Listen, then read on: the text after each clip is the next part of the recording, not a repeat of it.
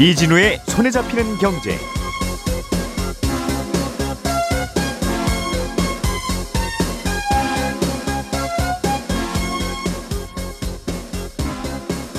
안녕하십니까 이진우입니다. 최근에 우리나라 대형 은행부터 핀테크 스타트업들까지 잇따라 알뜰폰 시장에 진출하고 있습니다. 어, 알뜰폰 사업자와 손을 잡고 전용 알뜰폰 요금제를 내놓는 은행들도 있고 또 아예 직접 브랜드를 만들고 알뜰폰 사업을 시작하는 곳도 있는데 왜 금융회사들이 이렇게 알뜰폰 시장에 뛰어드는지 잠시 후에 이 내용 좀 들어보겠습니다. 우리나라의 법정 최고금리는 연 20%입니다. 그러니까 그 어떤 대출도 이자를 연 20% 이상은 받으면 안 된다는 겁니다. 문제는 거의 20%의 차오른 이자들을 내고 있기 때문에 앞으로 시중 금리가 오르게 되면 어, 돈 빌려주는 곳들의 조달 금리가 오르고 그렇게 되면 소비자들에게 적용되는 금리가 올라가게 되는데 이러면 상당수가 불법 대출로 분류되는 문제가 생기고 있습니다. 이거 어떻게 풀어야 될지 이 얘기도 들어보겠습니다. 우리 시간으로 내일 새벽에 미국이 기준금리 변동 여부를 발표합니다. 아마도 0.75%포인트를 또 올릴 거라는 예상이 많은데 이번에는 금리를 이렇게 올리지만 조만간 다시 내릴 거라는 전망도 꽤 힘을 얻고 있습니다. 어떤 근거로 다시 금리 인하를 전망하는 건지 이 논리도 좀 들어보겠습니다. 7월 27일 수요일 손에 잡히는 경제 바로 시작합니다.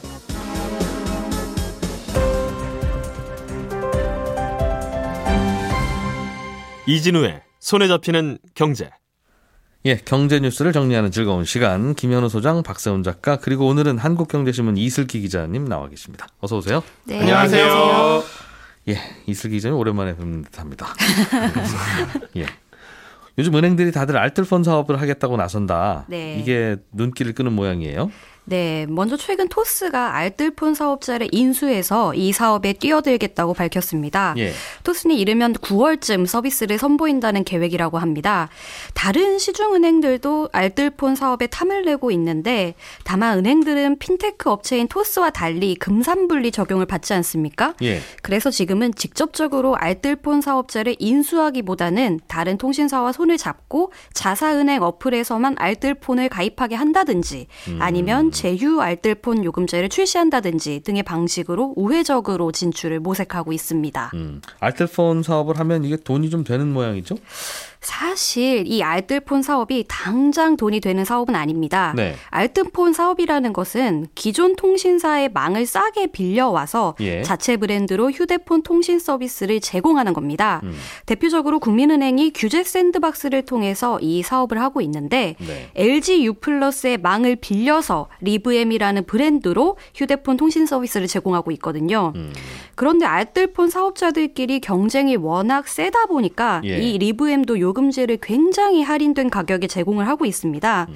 그래서 손해를 보고 있다는 얘기인데 국민은행이 정확한 수익을 공개하고 있지는 않지만 이동통신 유통협회가 조사를 통해서 유출을 해보니까 리브엠은 1년에 인당 13만 원 정도 손실을 봐가면서 상품을 팔았다고 합니다. 요금을 받기는 받는데 이제 국민은행이 투입되는 원가도 있고 비용도 있을 텐데 예, 예. 그 원가나 비용이 알뜰폰 사업으로 벌어들이는 돈을 못 따라잡 아 추월한다는 거겠네요, 그죠? 예, 그렇습니다. 남- 망을 빌리는 요금보다 음, 제공하는 요금이 훨씬 싸다 보니까. 예. 전세로 건물을 빌려놓고 그걸 다 이제 월세로 다시 팔아야 되는데 방 안 나간다 이 말인 것 같아요. 예, 그렇습니다. 음. 국민은행도 해보니까 손님 많지 않네. 이제 이런 느낌을 받는다는 건데 예. 굳이 여기에 진출하면 얻는 효과가 뭐길래 다들 이렇게 진출하려고 하죠? 이, 이 은행들은 요금제를 팔아서 돈을 벌려는 게 목적이 아닙니다. 예. 더 큰 목적이 있는데 바로 데이터를 얻기 위한 겁니다. 지금 은행권에서 마이데이터 사업이라고 해서 네. 이게 강력한 미래의 먹거리 사업으로 떠오르고 있습니다. 이 마이데이터 사업이라는 건 은행, 보험, 카드사 등등 이제 금융사별로 흩어진 개인 정보를 한 곳에 모아서 통합적으로 관리를 해주고 또 그 정보를 토대로 고객에게 맞춤별 서비스를 제시하는 걸 말하는 건데요. 다양한 정보가 많으면 많을수록 고객한테 딱 맞게 자산의 관리를 해줄 수 있습니다. 예를 들어서 이제 정권사 계좌에 1억 원을 예치한 고객이 있다면 현재대로라면은 투자에 공격적인 편이라고 분석이 되지만 예. 이 고객이 사실은 은행 계좌에도 10억 원이 있더라라는 음. 정보를 안다면 사실은 투자 투자에 보수적이네라는 정보로 볼수 있겠다는 겁니다. 그래서 이 고객에게 좀 더 안전한 금융 상품을 슬쩍 추천하면 예, 그래 가입할게 하실 가능성이 예, 높다. 예, 그렇습니다. 그래서 그 장사를 좀 해보겠다. 예, 예, 결국 고객에 대해서 좀 더 알고 싶습니다, 당신이. 예, 이제 그런 뜻인데 예. 알뜰폰 사업을 하면 그 고객이 한 달에 어, 몇, 통화를 어느 정도 하는지는 알 수 있을 것 같아요. 음, 요금을 아니까 예, 예, 예. 누구하고 통화를 하는지 예, 데이터를 어떤 사이트에 접속해서 쓰시는지는 모를 거 아니겠습니까? 예, 그렇죠. 뭐, 무슨 데이터를 얻을 수 있다고 이걸 해요? 예를 들어서 이제 특정 연령제가 이제 찾는 요금제 이런 것들도 예. 뭐 금융 상품으로 분석을 해갖고 그들만을 위한 맞춤형 서비스도 내놓을 수가 있고 뭐 요금을 어떻게 얼마를 납부하는지 이런 것도 다 데이터이다 보니까 음. 적자를 보더라도 큰 사업을 감안해서 진출하자는 속내가 있는 겁니다. 정확히 어떤 데이터를 어떻게 쓰는지는 잘 모르겠네요. 음, 예, 예. 과연 어, 뭐 얻을 게 있겠죠. 음. 예, 그런데 토스 같은 경우는 토스 같은 경우는 토스 앱에서 사람들이 어떤 걸 쓰는지 더 많은 데이터를 이미 갖고 예, 있을 텐데 예, 예. 굳이 한 달에 휴대폰 얼마나 쓰는지까지 알아야 돼요?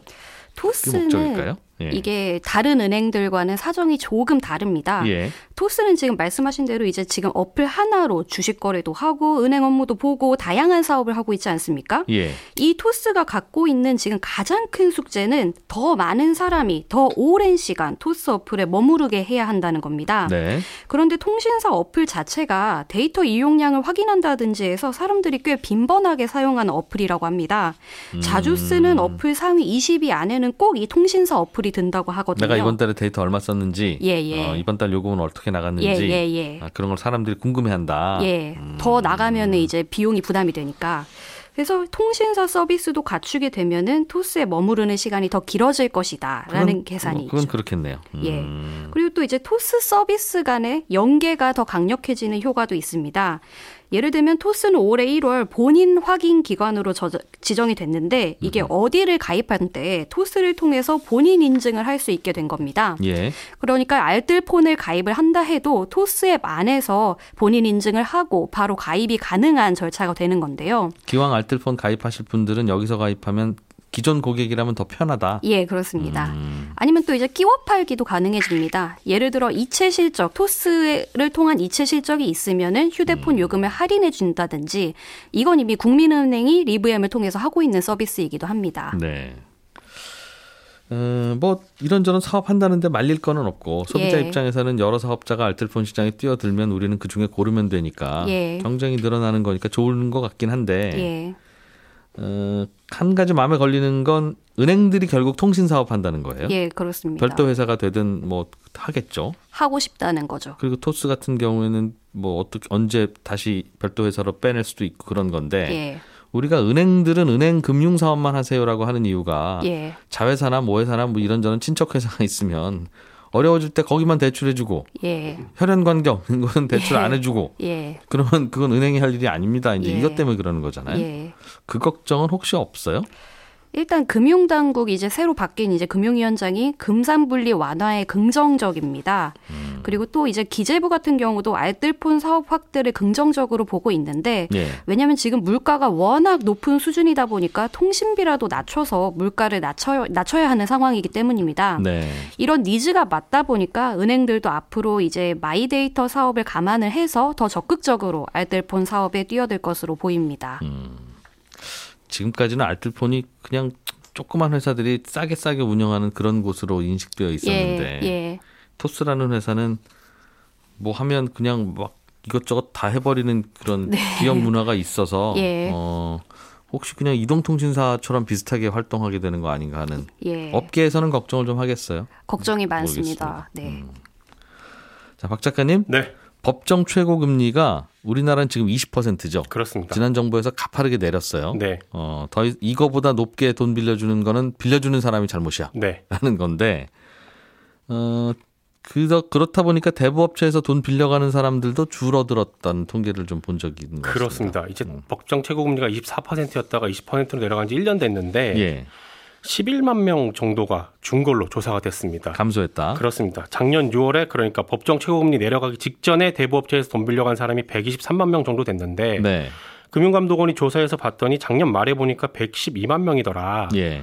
문제는 그럼 이 줄어든 11만 명이 어디로 갔느냐 이 부분인데 음. 돈을 빌릴 일이 없어서 대부업체를 이용한 사람이 그만큼 줄었다면 그건 다행한 일이지만 음. 아마도 대부분은 대부업체에서 돈을 안 빌려줘서 네. 못 빌린 사람들의 숫자가 그 정도 된다는 걸 겁니다. 음. 왜냐하면 24%의 돈을 빌려줘야 하는 사람들에게 20% 이상으로는 돈을 못 빌려주게 하면 대부업체 입장에서는 손해날 게 뻔하니까 네. 안 빌려주는 거기도 하고 이렇게 법정 최고금리를 낮추면서 수익성이 안 좋아진 대부업체들이 또 문을 닫게 됐거든요. 음. 그러면서 이 11만 명이 상당수는 불법 사채 시장으로 나갔을 거라고 추정을 하고 있습니다. 돈은 계속 빌려주는데 이제는 불법의 영역으로 아주 갔을- 비싼 이자를 갔을. 가- 가능성이 높다는 거죠. 그렇습니다. 사실 법정 최고 금리를 계속 낮출 때 이게 제일 걱정이긴 했어요. 네. 어, 금리를 우- 우리나라 모든 국민들이 다 낮은 금리로 하- 빌릴 수 있으면 그게 제일 좋은 건데 그렇죠. 그럴 경우에 계속 공급이 있겠느냐 네. 하는 걱정이 있었는데 그 걱정이 있었고 이 금리 내릴 때 금융위가 추정했던 그러니까 즉 사채 시장으로 몰릴 것 같은 사람을 대략 예. 그때는 3만 명으로 추정을 했었거든요. 그게 뭐 어떻게 될지 어떻게 알아요? 그러니까 예. 근데 이제 열어봤더니 11만 명이 좀 이탈이 된 그런 결과가 나온 거죠. 음. 그런데 문제는 시중 금리가 계속 오르고 있잖아요. 네. 당분간 또 오를 거고요. 음, 그러면 그동안 뭐 예를 들면 19.9%의 금리로 빌리셨던 분들한테 앞으로도 계속 19.912는 없지 않겠습니까? 없죠. 조달 금리가 올라갈 테니까요. 집 담보로 맡기고 빌린 대출도 변동 금리일 경우에는 요즘 계속 가파르게 올라가고 있는데 그렇습니다. 그럼 19.9로 빌리셨던 분은 자 다음 달부터는 22를 내셔야 됩니다. 그러면 네. 이건 불법이 되는 거죠. 그렇죠. 그럼 뭐 어떻게 하죠? 그런 분들은 계속 그럼 거기- 19.9를 받을 수도 없고. 거기 안 빌려주게 될 겁니다. 관련해서 시뮬레이션이라는 보고서를 어제 한국개발연구원 있죠. KDI가 예. 발표를 했어요. 예. 이 보고서를 보면 물론 보고서는 이금융권 대부업이 아닌 이금융권에서 돈 빌린 사람들을 대상으로 한 겁니다만 대부분 이제 19%에서 20%로 대출을 받고 있어서 지금보다 조달 금리가 1%라도 더 오르게 되면 네. 대략 한 95만 명 정도가 더 이상 당신에게는 대출을 못 해드리겠습니다라는 형태로 대출 시장에서 밀려날 가능성이 있다고 분석을 했습니다. 음. 그러니까 앞으로 기준금리가 오르고 그래서 시중금리가 오르고 그래서 조달금리가 오르게 되면 대출 시장에서 밀려나는 사람들은 더 많아진다는 겁니다. 그래서 어제 제가 좀 들여다 보니까 예. 작년 6월 말에 기준금리가 0.5%였고 지금 장- 지난달 6월에 1.75%였잖아요. 한 1%포인트 이상 올라갔죠. 시중 금리가. 근데 예. 이그 제2금융권이 가지고 오는 조달금리가 이제 주로 카드채, 기타 금융채인데 음. 작년 6월에 1.5%였거든요. 조달 금리가. 네. 예. 근데 지난달 6월을 보면 4.7%예요. 아, 시중 금리는 3% 포인트 가량 올랐군요. 훨씬 많이 오릅니다. 그런 쪽에서는. 네, 그러니까 기준 금리가 만약에 다음 달에 0.5% 포인트 오른다고 하면 예. 시중에서 조달하는 금리는 훨씬 더 많이 오르기 때문에 예. 이 탈자가 더 많아질 수도 있다라는 겁니다. 음, 그러면 우리는 원가가 이 정도 올랐으니 네, 20 한 4%좀 빌려 드려도 결국 본전인데 네, 20% 이상은 불법이니까 그럼 더 이상 저희하고는 됩니다. 거래 안 되겠습니다. 그렇습니다. 거죠. 아, 어떡하죠? 그럼 법정 최고 금리를 다시 올려야 됩니까? 상황이 이렇게 됐는데. 요거를 고민을 한번 해봐야 되는데 예. KDI 어제 말씀드렸던 그 보고서에서 제시한 방안은 뭐냐면요. 지금처럼 정부가 정해서 딱 얼마 이렇게 고정시켜 두지 말고 예. 기준이 되는 금리를 하나 정한 후에 그러니까 벤치마크 지수를 하나 정한 후에 시장 금리에 따라서 자동으로 좀 오르고 내리게 하자는 겁니다. 음. 그러니까 변동 금리로 하자는 거 쉽게 얘기하면 일단 이런 아이디어를 어제 던진 건데 그러면서 다른 나라에서 하고 있는 실제 사례를 몇 가지 얘기했거든요. 네. 대표적인 게 프랑스입니다. 프랑스 같은 경우는 어떻게 하고 있냐면 대출 상품의 종류랑 금액에 따라서 12개 그룹으로 대출 상품 분류를 합니다. 네. 그러니까 우리로 치면 뭐 주택담보대출도 있고 신용대출도 있고 신용대출도 고신용자 대출이 있고 중신용자 저신용자 대출이 있을 거 아니겠어요? 예. 그럼 이렇게 여러 개의 그룹으로 나눈 다음에 각각의 그룹에 대해서 이번 분기에 시장 평균 금리가 어느 정도였느냐 라는 음. 걸 선정을 하고 네. 그 금리의 1.33배를 곱해서 법정 아. 최고 금리로 정하자는 겁니다. 그리고 그 금리를 다음 분기에 적용을 하자는 거죠. 음. 이렇게 하면 시중 금리가 올려서 돈 빌려준 업체들의 조달 금리가 좀 오르더라도 예. 지금 최고 금리로 대출 받던 사람들이 음. 대출을 못 받게 되는 건 막을 수 있다라는 겁니다. 예, 짜장면 한 그릇은 절대 12,000원 이상 받으면 불법입니다. 네. 이렇게 하다 보면 밀가루값 오르고 뭐 들어가는 재료값 오르면 짜장면을 못 파는 일이 생기니까 그러지 그렇죠. 말고 네, 그냥 자율적으로 나눠주도록 두고 그렇습니다. 이 동네 평균 짜장면 값의 1.3배 이상은 아무튼 받지 마세요. 네, 그게 뭐 평균이 2만 원이면 2만 6천 원 받는 거 괜찮은데 네. 평균이 만 원일 때 1만 4천 원 받는 건 불법입니다. 그렇습니다. 그렇게 운영한다는 거죠. 그렇죠. 밀가루 프랑스는. 가격의 평균 가격을 정해서 거기 1.33배 아. 곱하자 이런 겁니다. 짜장면 가격은. 아예 숫자로 법, 법에다 정하지 말고. 네. 유연하게 해보자는 거죠. 그게 조금 낮기는 한 것 같은데 네. 이게 법정 최고금리라고 하는 게 우리가 정해놓는 이유는 좀 비정상적으로 높은 금리를 받는 서민들은 줄여보자는 취지잖아요. 그렇죠. 그러니까 제일 좋기로는 예를 들면 우리나라에서 20% 이상의 금리를 적용받는 건 이건 그 인본주의에 어긋나는 거다. 만약 네. 그렇게 판단한다면 정부가 네. 20% 이상 받지 마세요 하세요 할 게 아니라 네. 정부가 어, 가장 아래쪽에 사회 안전망으로 연 20%짜리 대출을 무제한 해주면 네. 다들 거기 가서 받지 굳이 21%짜리 대출은 안 받을 거고 네. 그럼 자연스럽게 법정 최고금리가 20%가 될 텐데 네. 정부는 손해 날까봐 그거는 못할 것 같고 민간 보고는 알아서 하라고 하면 네. 마- 말씀하신 대로 계속 지하로 불법으로 돌아가는 거 아니겠습니까? 그렇습니다. 이거 어떡하죠 이걸? 그래서 제가 대본에 그런 의견도 있습니다 라고 써왔는데 다 말씀을 하셔서 예. 그런 의견이 아, 아 그런 그런 거예요? 그렇습니다. 아무튼 법정 최고금리를 일단은 고정시켜두지 말고 예.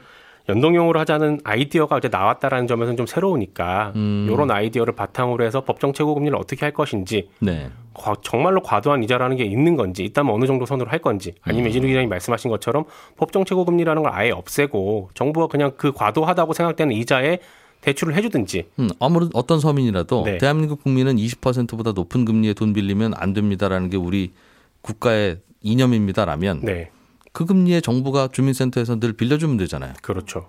음. 그런데 그런 의문은 듭니다 갑자기 그렇게 했다가 원금 손실이 났을 경우에는 어떻게 하죠 정부가 그러니 그러니 못 빌려주는 거고 네. 그러니 시중금리도 25% 30% 되는 거죠. 네 어, 형편이 어려워서 그 금리 내지는 그런 원금조차도 못 갚는 분들이 생기는 게 현실이니까. 네. 어쨌든 시중금리가 올라가니까 돌고 돌아서 이런 쪽으로도 불똥이 튀네요. 네. 자, 김현우 소장님, 네. 미국의 투자자들이 연준이 내년에는 금리를 내릴 거다. 네 지금은 저러지만 그렇습니다. 어, 분명히 내년 내면 내려.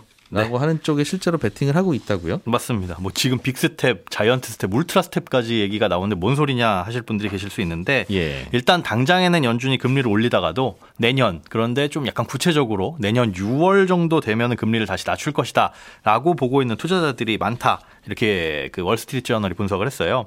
그러니까 물가 잡기 위해서는 어쨌든 연준은 올해까지는 금리를 올려야 될 텐데 이렇게 공격적으로 금리를 올리다가도 그렇게 되면 분명히 경기가 둔화하거나 침체될 거고 예. 그 침체 된 경기를 살리기 위해서는 적어도 6개월 이내에는 금리를 다시 낮춰야 되지 않겠느냐. 음. 아, 그렇게 베팅을 하는 투자자들이 많다는 겁니다. 그러니까 이에 대해서 이제 근거를 뭘로 들었냐 하면 단기 금리는 이미 크게 오른 반면에 네. 장기 금리는 점차 떨어지고 있다는 양상을 보이고 있다는 겁니다. 그러니까 10년짜리 미 국채 금리가 3%가 넘었었는데 예. 최근에는 점점 낮아져서 지난주에는 두 달 만에 최저치를 찍었거든요. 물론 이번 주에는 살짝 오르기는 했습니다.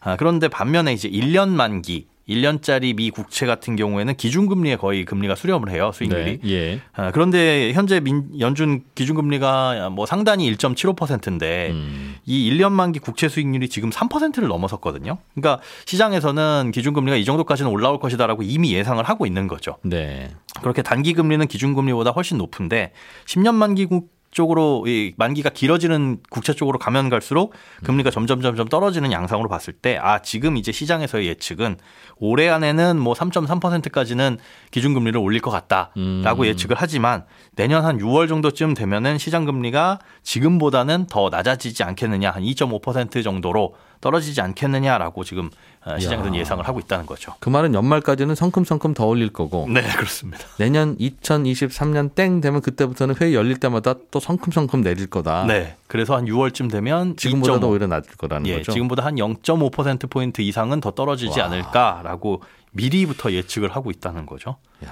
내릴 거면 뭐하러 올리나 하는 생각도 그러니까요. 드는데요. 그리고 뻔히 시장에서 저 저럴 것 같은데라고 하고 있으면 깜짝 놀랐지라는 효과도 못 줄 거 아니겠습니까? 그렇죠. 올릴 때도. 맞습니다. 그래서 음. 보통 때와는 다르게 뭐 big step, giant step을 하는데 이미 그것도 시장에서는 음 그래 깜짝 처음에는 놀랄 뻔 했는데 해보니까 뭐 라고 예상을 하고 있다는 느낌인 거죠. 그래요. 부장님 저러시지만 좀 이따 되면 또 미안하다고 사탕 들고, 들고, 오실 거야. 네. 라는 걸 다들 알면 점심 먹을 때쯤 가면 화 풀릴 거야. 어, 막 소리 지르는 게 아유 저러다 말겠지 또 뭐 다들 효과가 없는 거죠 그러니까 그렇습니다. 어려울 거예요 연준도 네. 예 물가는 잡아야 되는데 이게 뭐 사람들 마음속을 바꿀 수 있는 게 아니니까 네. 실제로 경기가 둔화되는 조짐도 좀 있습니까? 어, 그렇습니다. 그걸 보고 시장이 조금 더 그 믿음이 확고해지고 있는 건데요. 이 경기 침체 여부를 파악할 수 있는 거는 GDP가 뭐 이게 분기 연속 마이너스를 기록하면 이걸 침체로 봅니다. 그러니까 미국 GDP 1분기 GDP가 마이너스 1.6%로 확정이 됐죠. 그러니까 많은 기관에서 2분기에도 마이너스가 나올 것이다라고 예측은 하고 있는데 어, 재무부에서 이제 선을 그었어요. 두 개 연속 마이너스가 나오더라도 지금 일자리 늘고 있고 탄탄하다. 그래서 마이너스가 설령 나온다고 한들 이건 침체로 보기 어렵다라고 선을 그어놨거든요. 예. 그래서 이게 현실 부정인지 정신 승리인지는 모르겠지만 어, 침체를 우려할 만하지만은 이게 각종 이 고용 지표가 좋게 나오니까 네. 우리 미국 경제는 그렇게 허약하지 않다. 아, 이렇게 주장을 하는 겁니다. 음. 그런데 이제 소비가 진짜 위축되고 경기가 본격적으로 안 좋아지는 거 아니냐라는 불안은 시장에서 커지고 있어요. 예. 엊그제 월마트가 이 재고가 너무 많이 쌓여서 이거 헐값에 처분해야 된다는 이유로 이익 전망치를 낮췄거든요. 그러면서 주가가 크게 하락하고 어, 다른 각종 소비재라든가 유통재 기업들의 주가도 덩달아서 한 3에서 5% 정도 폭락을 했어요. 그러니까 이거 긴축으로 인해서 수요가 파괴되는 거 아니냐, 꺾이는 거 아니냐 이렇게 걱정을 하고 있는 거죠 시장에선. 네. 어, 그리고 이런 것뿐만 아니라 미국 주택 시장 시장도 지금 냉각되는 분위기거든요. 그러니까 금리가 올랐음에도 불구하고 당연히 이제 대출 금리는 올라갈 텐데 예. 미국 집값은 지난달까지도 가파르게 올랐습니다. 그러니까 중위 집값이 전년 대비해서 13.4%나 올랐어요. 지난달만 하더라도. 와. 그런데 거래량은 5개월 연속 감소를 하고 있습니다. 그러니까 매물이 지금 쌓이는 징조가 나타나고 있고 3년 만에 처음으로 이제 매물이 증가하는 모습을 보였습니다. 예. 그리고 이제 신규 착공, 주택을 새로 지으는 것도 앞으로 경기가 안 좋아지지 않을까라고 걱정하는 분위기가 높다 보니까 지난달보다 2% 정도 감소하고 허가 건수, 그러니까 저희 집 지을게요. 라고 허가를 내는 건수도 감소하고 있습니다. 이런 상황으로 전체적으로 봤을 때는 침체가 코앞에 왔고 그것 때문에 예상보다 연준이 금리를 올렸다가도 더 빨리 인하를 하지 않을 것이냐라는 시각이 조금 더 커지고 있다라고 보고 있는 연준이 계속 금리 올리는 이유가 말씀하신 대로 그런 침체 오라고 올리는 거죠. 그렇죠. 이 물가는 침체가 와야지 잡을 수 있어라고 네. 생각해서. 음, 그러나 또 침체가 오면 또 연준은 갑자기 슬픈 표정으로 금리를 낮추기 시작할 것이다라는 예상이 시장에 반영되고 있다는 그렇습니다. 뜻이네요. 부장님들이 이렇게 얼굴에 기운이 없어 맛있는 거 먹으러 가자라고 할 거라는 거. 할 거다. 지금 저러시지만 네. 한 시간만 지나면. 음. 김현우 소장님, 네. 그 서울의 전세값이 떨어지고 있다는 소식도 있네요. 네, 이 전세 매물이 늘고 있고 수요 줄어가지고 전세값 떨어지고 전월세 전환율 오르고 있다라는 소식입니다. 이게 아파트 전세값이 이달 초까지 상승했다가 지난주에 2주 연속 하락을 했거든요. 예. 전세 수요 줄어든 원인은 크게 두 가지로 볼 수 있는데 전세 가격이 너무 오르다 보니까 이제 대출이 불가능한 경우, 예. 네, 둘째로는 대출이 되더라도 대출이자 비싸가지고 월세로 전환하는 경우. 아, 지금 7월 서울 아파트의 평균 전세값이 6억 7천만 원 좀 넘어요. 예. 강북은 5억 6천, 뭐 강남은 7억 9천 가까웠게 됐는데 전세자금 대출 받기 위해서는 보증기관에 보증서 받아야 되잖아요. 네. 그런데 이게 아무리 많이 받아봐야 5억까지만 대출을 받을 수 있습니다. 그러니 전세 7억입니다라고 하면 세입자 못 구한다는 거죠. 나머지는 현금으로 구해야 되는데, 그러니까 집주인은 임대차 계약 끝나고 계약갱 신청권 끝났더라도 난 10억 받을래 해도 올 세입자가 없다 보니까 네. 다음 세입자를 구해줘야 보증금을 뺄 수 있잖아요. 아니면 보증금은 좀 낮추고 월세로 돌리던가. 바로 그겁니다. 그렇기 때문에 전세들은 줄고 있다라는 소식입니다. 오늘의 뉴스를 프로파일링 합니다. 평일 저녁 6시 5분 표창원의 뉴스 하이킥.